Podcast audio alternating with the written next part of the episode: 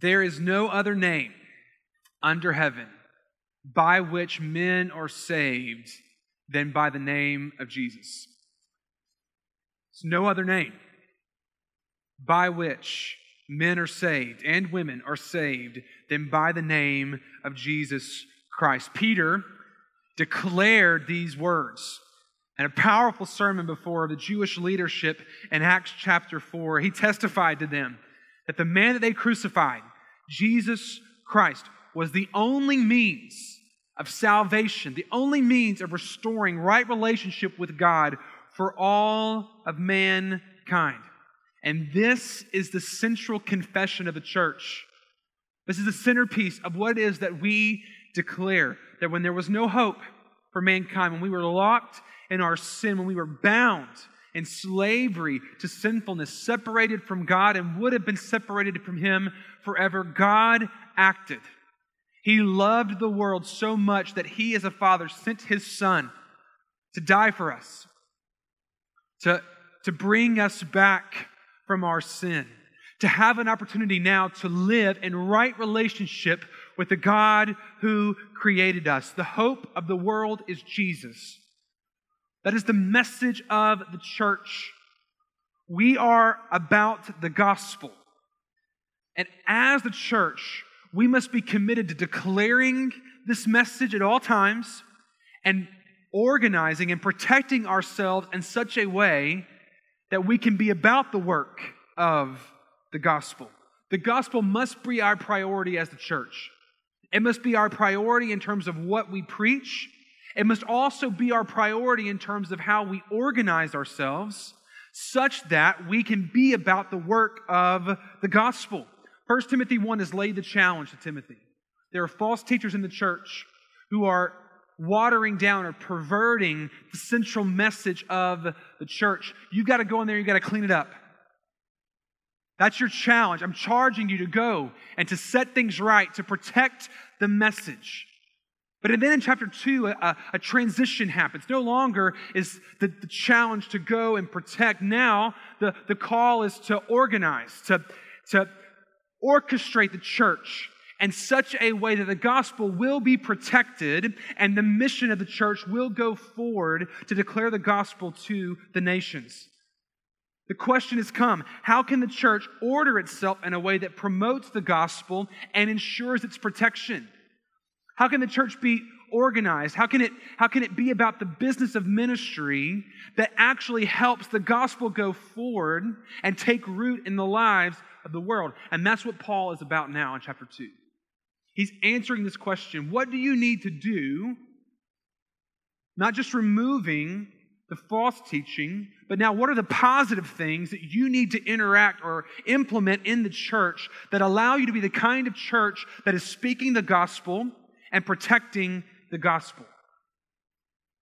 So Paul begins to unfold, beginning in chapter 2, all the things that we as the church need to be about. Timothy, the church in Ephesus, all of us today, that we need to be about in order to make sure that we are pushing forward the gospel in a way that glorifies God. And where does Paul begin? What's the first thing that he calls the church to do as they begin thinking about not just what's wrong, but what needs to be right with the church? In order for you to be the kind of church that is promoting the gospel, in order for you to be the kind of church that glorifies God in every respect and is seeking to see the message of Jesus go to the ends of the earth, what's the first thing that you need to be committed to? Paul's answer is prayer. He begins where many of us end, unfortunately. He begins with prayer. Paul says that for us, for the church, to be faithful to the gospel ministry that God has called us to, we must be a people of prayer. Listen to how he begins chapter 2, verse 1 of 1 Timothy. First of all, then, I urge that supplications, prayers, intercessions, thanksgivings be made. First of all, a first priority, I want you to be a people of prayer. Prayer is foundational to faithful gospel ministry. And what a sad thing it is for me as a follower of Christ, probably for all of us in this room, to have to be reminded of the necessity of prayer. You'd think that we would understand that our ability to access the God of the universe, our ability to speak with the God who created us, to sit and fellowship and have our minds transformed, our hearts directed toward Him, to sit at the feet of Jesus. You would think that we would appreciate the gift that prayer is more, and not only the gift, the necessity it is for us to be able to do what God has called us to. I think if we're all honest, many of us in our practice, I think if we were asked the question, we would say the right answer. But in our practice, if we're being honest, I think many of us would say that prayer is often a last resort. It's the last thing that we come to. It's so sad that we exhaust every bit of earthly wisdom we can find, typically before we hit our knees and ask for heavenly wisdom. Isn't that true? There's something wrong in your life, you're going to go seek out a book, you're going to watch a podcast or listen to a podcast, you're going to go try to seek out maybe even some brotherly or sisterly advice. That's not always necessarily bad. But those things are secondary to what is primary. Prayer should be our first response. I think about even Vacation Bible School this past week. There are two ways we could have approached Vacation Bible School. And probably in the past, I've approached ministry in an unprayerful way. We've done Vacation Bible School a long time, haven't we? A lot of years. A lot of you in this room have done Vacation Bible School longer than I've been alive, right? And we get pretty good at Vacation Bible School, so we know what to do. We can organize the rooms. We can decorate. We can get the best snacks on the planet because, you know, we have Pat Riddle. We can organize the best games. There's a lot of things that we can do in our own strength to draw a crowd. There's a lot of things that we can do to rely on our own strengths to entertain kids. But y'all got to hear me. Nothing of eternal significance would have happened last week if it wasn't bathed in prayer. Nothing. I can get a lot of kids here. All I got to do is, wave some Teddy Grahams or some Cheetos up, and the kids will come running. And it may satisfy their bellies for a period of time, and it may cause parents a lot of headaches as they run around with all that sugar in their system, but it will not change them eternally. And that's the point, right?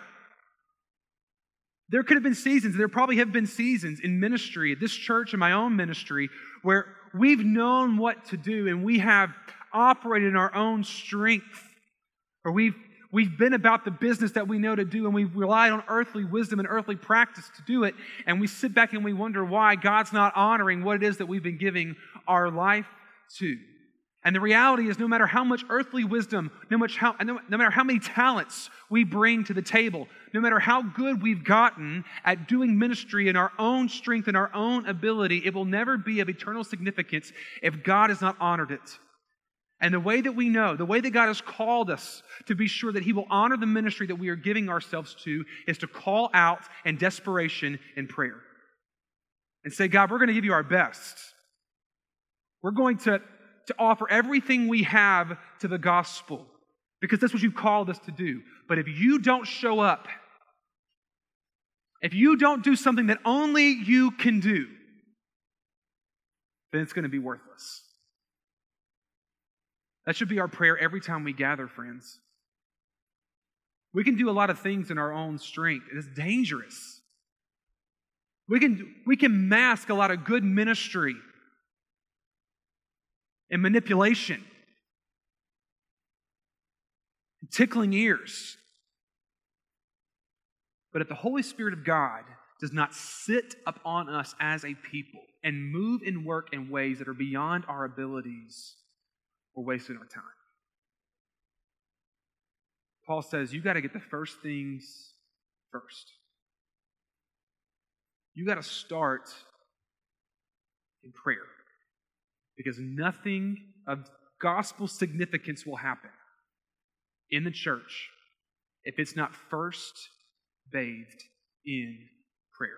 Don't be backwards. Don't rely on your own strength. God's given you talents. God's given you knowledge. God's given you all kinds of resources to put into the kingdom, but don't make them idols. Don't rely upon them to do what only God can do. You faithfully use them, but you ask God first to do something extraordinary through your ordinary. God honors prayer. Isn't that true? I think it's good for us to be in the posture of prayer because it reminds us of our need, our constant need for God. And as we think about ordering ourselves and giving ourselves to the work of gospel ministry, let's heed the warning of prayer of Paul this morning, that prayer must be our first priority. Prayer is the first step in faithful gospel work. I don't care how much money you raise. I don't care how many people you send. I don't care how many tracts you print. If it's not first bathed in prayer, you've gotten things out of order, according to Paul. First of all.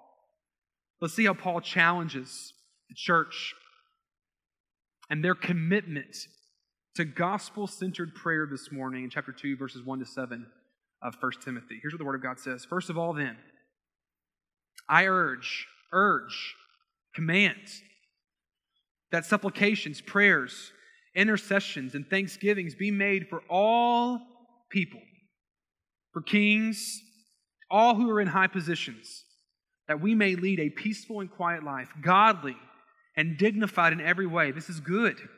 And it's pleasing in the sight of God our Savior, who desires all people to be saved and to come to the knowledge of the truth.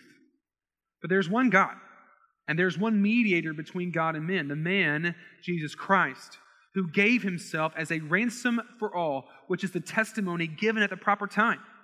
For this I was appointed, a preacher and an apostle.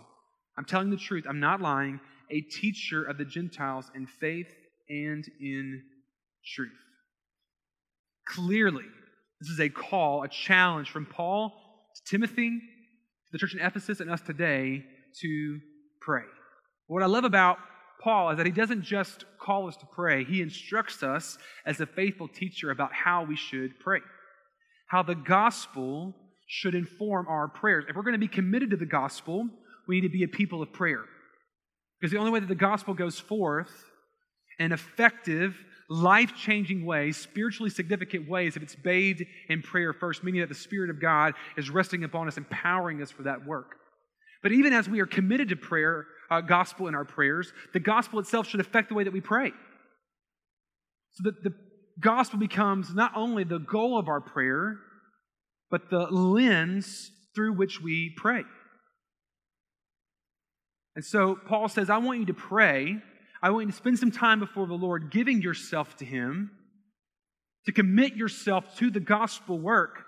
But even as you're asking the Lord to do something incredible through you as the church to push the gospel to the nations, I want you to allow the gospel itself to inform the way that you're praying. And when you do that, when you allow the gospel to be the lens through which you pray, the Lord's going to stir your heart and your emotions even more for the gospel. He's going to fill you with even greater conviction for the work of the gospel. He's going to empower you for it. And then just watch as incredible things begin to happen for the sake of the kingdom, for the glory of God as a result. So pray.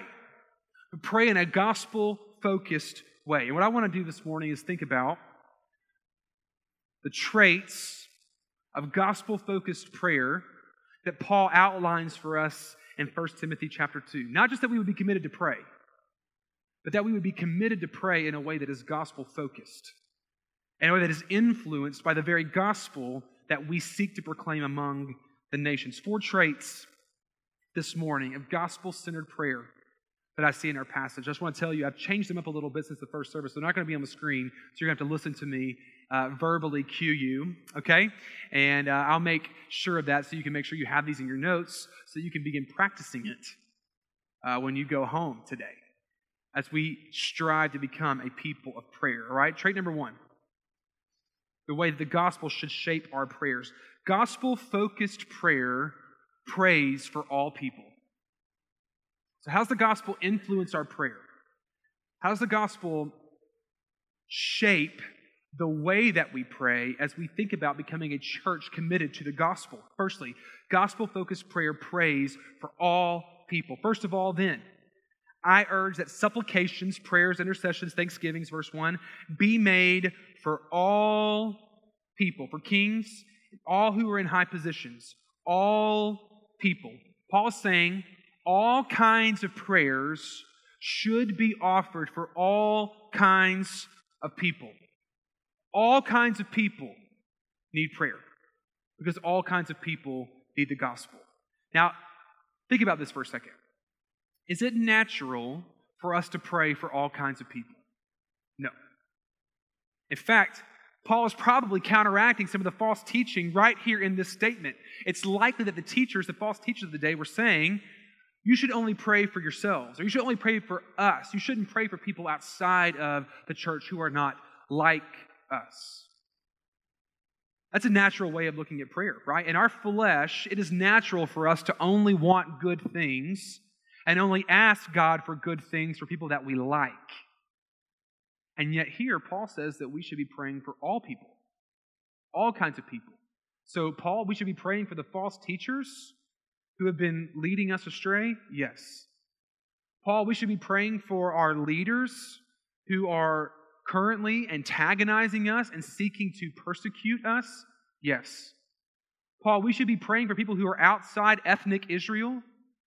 Yes. Paul, we should be praying for people who don't look like us and live in other countries? Yes. See, the gospel has expanded our idea of who is worthy of the gospel, or who is worthy of a covenant relationship with God. The gospel has expanded for us who gets to be a part of the family and the people of God. All people, not just one people. In our flesh, in our sin, the Bible says that dividing walls of hostility were erected. It's that we look at each other and immediately consider the ways that we are different. And we immediately consider the things that divide us. And here's the goal of that, to build ourselves up. We look at one another and we say, okay, I see you, you're different. Here's how you're different. Your differences are not good. And that makes me better than you. And that makes me more worthy of God because I'm better than you. And the gospel removes that superiority. The gospel removes any thinking that you and I are more worthy of the work of Jesus Christ than anyone else. And it calls us to think of each other differently, such that when God rescues us miraculously from our sin, we begin to associate with people that we never would have associated with otherwise. I would never associate with Kevin Byerly except for the gospel of Jesus Christ. Just kidding, brother. But it's amazing. This is what Paul writes about in the book of Ephesians. He's talking about the effect of the gospel. And he says that we are one in Christ. And he says to the Gentiles, and this is an especially good word for the Gentiles, and in Ephesus, there are a whole bunch of Gentiles who need to hear this. At one time, Gentiles in the flesh, that's most of us in this room, unless you're Jewish, you were called the uncircumcision by what is called the circumcision. Jewish people were in the covenant. Gentiles were outside of the covenant. They were superior in their own minds. Remember, at one time, you were separated, alienated from the commonwealth of Israel, and promised, having no hope and without God. But now in Christ Jesus, you who were once off have been brought near. It's a new Israel. A new conception of Israel, a new conception of the people of God. You've been brought near by the blood of Christ, for He Himself is our peace, who has made us both one and has broken down in the flesh the dividing walls of hostility. We are a new people, not characterized by geopolitical boundaries, not characterized by a bloodline, but by a common confession in the Lord Jesus Christ. And the gospel has changed the way that we are to look at one another in the church. We are no longer slaves or free. We're no longer male, female. We're no longer black, white, brown. We're no longer any kind of characteristic that the world assigns to us. We are children of God. We are brothers and sisters in Christ. We are to look at each other differently and pray for one another in a supernatural way. And not only does it change the way that we are to look at each other, it changes the way that we're to look at everyone else as well. All people. We are to pray for all people, even people the news media tells us to hate. Even people that look different than us, that value different things, that think differently than us politically. We are to pray for those people. Gospel-focused prayer prays for all people. Why? Because God is concerned for all people. God loves all these people. He created them in His image. And if God would send His Son as a means of salvation for all people, if He is concerned for all people and He has acted in that concern for all people, friends, who are we to say that someone is not worthy of prayer? So Paul says, however it is that you pray, you can pray in a whole bunch of ways. You can pray a prayer of supplication. You can pray a prayer of praise and adoration. You can pray a prayer of intercession where you're begging the Lord to act positively in their life. You can pray a prayer of thanksgivings. However it is that you pray, the myriad of ways that you pray, make sure you pray for everybody. And not just for their demise, right? Oh God, would you rain curses upon my enemies? You pray in all kinds of ways for all kinds of people. Because that's what we're to be about as a church. The gospel is meant for all people. And if the gospel is going to be affecting our prayer life as a church, then we should be praying for all kinds of people, even enemies. Why? Because we were enemies of God, and yet God loved us. Isn't that incredible? Gospel-focused prayer prays for all people. Secondly, gospel-focused prayer prays for gospel-friendly contexts. Gospel-focused prayer prays for gospel-friendly contexts.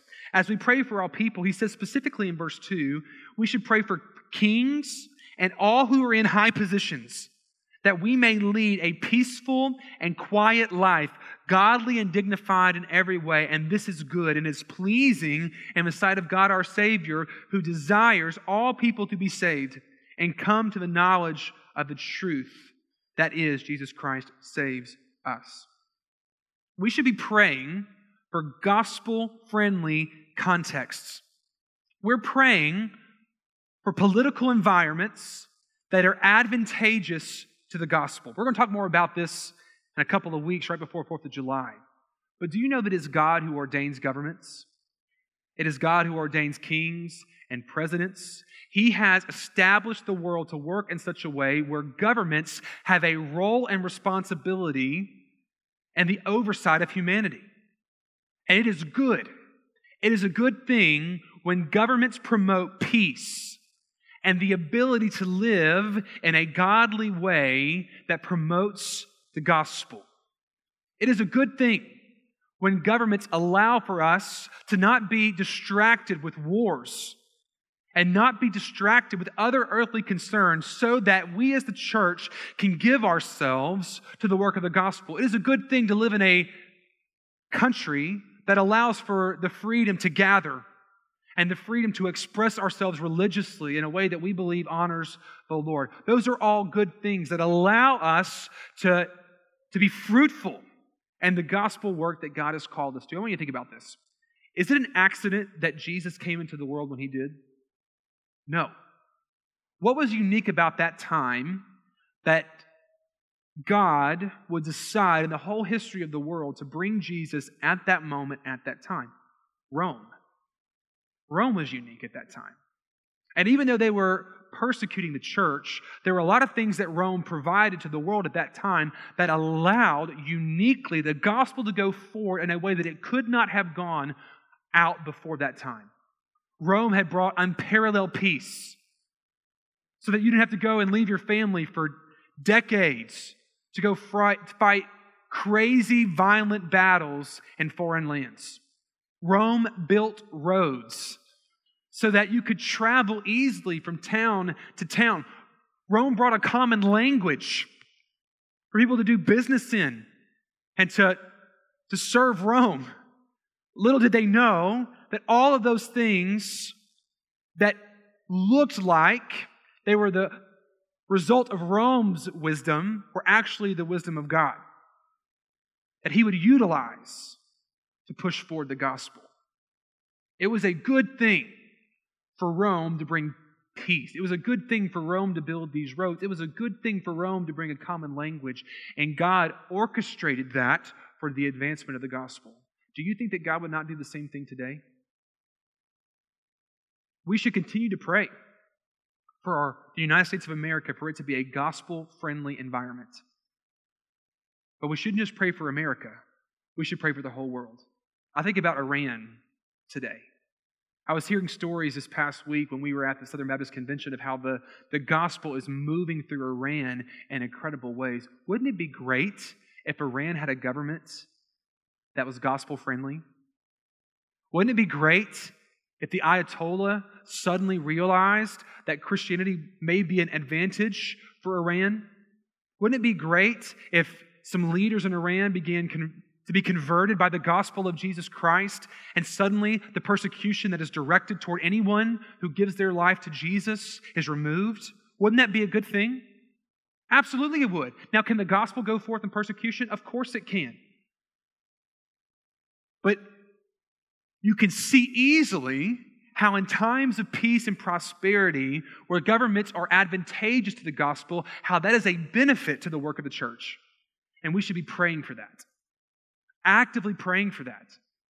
That God would continue to establish governments and raise up leaders that promote the gospel instead of try to erase it. And why would we pray in this way? Because of what God desires. And that leads to our third trait of gospel-focused prayer. Gospel-focused prayer prays for salvation. We want to pray for all people, and we want to pray for gospel-friendly context because it's good to pray for these things because God desires all people to be saved and to come to the knowledge of the truth. God desires that all people to be saved and come to the saving knowledge of the truth. And what is the saving knowledge? That there is one God, not many gods, not our own configuration of a God. This wasn't something that we made up in our minds. There is one true God, and there is only one way to this God. There's one mediator, God, who took on flesh and dwelt among us. We only know God because of Jesus. There's only one way to know who this one true God is, and there's only one way to get to this one true God.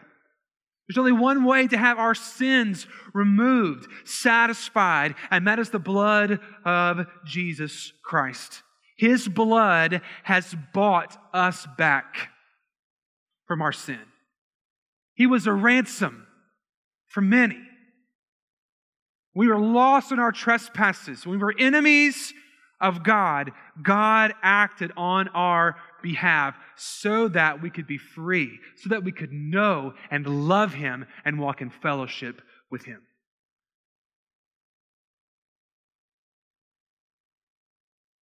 This is why we exist, to declare the gospel, to see people who are bound in sin, rescued from their sin, and give their lives a devotion to Jesus. I wonder sometimes, I hear the statistics of the American church and how we're declining rapidly, how baptisms are declining, which means that salvations are declining. And I have to wonder if some of that decline is not the result of the church not praying for salvation. How often do we spend hours praying for Aunt Susie's cat in a small group and never once pray for the salvation of someone that we love? Now, is it bad to pray for sickness? Of course not. But in balance, I think we pray a lot more for our own needs and our own concerns than we do for God's. Here's a question for us to consider. Prayer is a reflection of desire, right? We're asking God to do something in our life or up on the earth as it is in heaven. Do our desires that we communicate in prayer reflect the desire of God? God desires that all people to be saved. All people will be saved. And salvation through the knowledge of the truth that Jesus is the only way to God. He's the only one who can mediate that work. I was convicted this week, friends. I hope you're convicted too. I need to make this more a staple in my prayer life. You can use the excuse, I don't know any lost people. I don't know anyone who I don't know where they stand before the Lord. If that's the case, then we're missing our purpose here. We got to think differently. And praying for salvation helps us do that. We're conscientious of the fact that there are people who are lost. We're going to spend eternity separated from God. And the only way to get to God is in Jesus. Father, would you help us know people who do not know Jesus so that we can tell them about the hope that we have in Christ, regardless of what they look like, regardless of where they came from, regardless of how much money they make, regardless of what language they speak. So we prayed for all people. And we've been given a friendly environment to do gospel ministry in. Shame on us if we aren't about the work that God has called us to in salvation. We need to be praying for people to be saved, to come to a saving knowledge of Jesus. Finally, gospel-focused prayer prays for empowerment. We're praying for salvation because it's not a work that we can do on our own, right?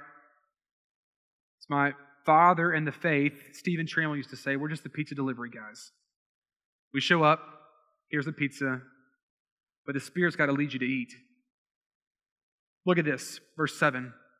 For this I was appointed a preacher and an apostle, a teacher of the Gentiles in faith. And what I am struck by here in verse 7 is that even with all that has been spoken over Paul, he's been called by Jesus. He's an apostle, remember verse 1, an apostle of Christ Jesus by command of God our Savior and of Christ Jesus our hope. He has been called to the gospel ministry by Jesus Christ himself.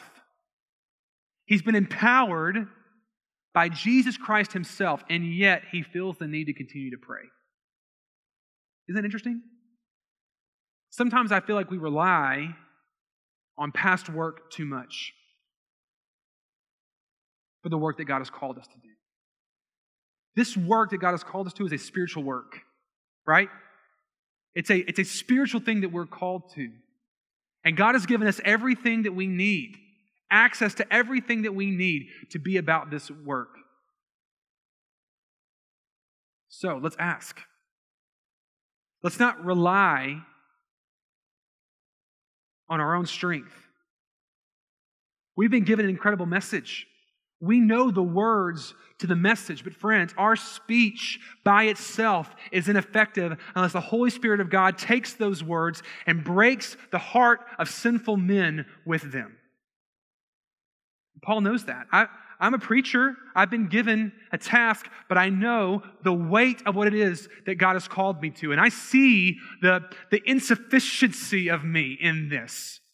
And every time I'm reminded of what God has called me to and the seriousness, the eternal consequences of the gospel, it drives me to my knees. That's a first of all kind of commitment. I know what God has promised me. I know what God has spoken over me. I know what God has called me to, and that calling has driven me to a place of desperation to sit before a holy and righteous God and say, you've given me all of this, you've entrusted me with all of this, now you've got to do something with all that you've entrusted me with that I cannot do in my own strength. If you don't empower it, it will not have eternal significance. What a challenge for us, friends. We have the message, but we still need the empowerment. We still need the Holy Spirit of God to do what only He can do. We got to do what only we can do, right? We've been called to be ministers of the gospel. We have to be about the business of obedience and faithfulness. But let us not rely too much on our own abilities and the instruments that God has given us without sitting first before the Lord and saying, would you do something that only you can do through me? For your glory and the good of the world. Gospel-focused prayer has to be the beginning. Has to be the beginning of everything that we do. Dads in this room, you want to be a godly dad? You want to make your home a place for the gospel to grow in the lives of your kids? First of all, pray. You want to be a godly husband? Moms, you want to be godly moms, godly wives? First of all, pray. Doesn't mean you don't do the work of dad, of fathering. Doesn't mean you don't do the work of mothering, of being a good husband. It just means that you get your priorities right. And before you act in your own strength, you ask God to do in you what only He can do. First of all, pray. Church, do you want to see Irving transformed by the gospel of Jesus Christ? Do you want to see our homes and our businesses transformed by the gospel of Jesus Christ? Do you want to see the nations come to know the hope that we have in Jesus Christ? First of all, pray. And not just random prayers, prayers that are influenced by the gospel. We are a gospel people called to gospel praying for the glory of God. How can we respond this morning to this challenge from Paul to Timothy and then to us? Well, some of us may need to respond in repentance. Maybe you're not praying enough. This text is a reminder to us of the priority of prayer.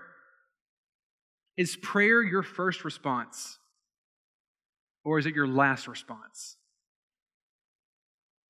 I got to say, guys, too often in my life, prayer is a last response, or even a second or third response, right? I want to get in the habit, and I pray that you want to get in the spiritual habit of making sure that prayer is first, because we want God to be honored and glorified in everything that we do. And so we're going to sit before the Lord and we're going to say, okay, help me know how to honor you in this. Help me know how to seek your good in all this. And help me rely upon your strength and not my own in this, so that you get the glory and not me. Prayer should be a first response. If it's not a first response, what does that say about your commitment to God's glory? If He's not first, He's not where He's supposed to be. And prayer continually situates God in the right place for us as His followers. In your prayers, do you desire what God desires? Are you constantly trying to get God to desire what you desire, right? God, I desire that Maserati. Okay. I desire all people to come to know Jesus. What do you want to give your money to? What do you give your resources to? What do you give your life to? Do our desires reflect God's desires?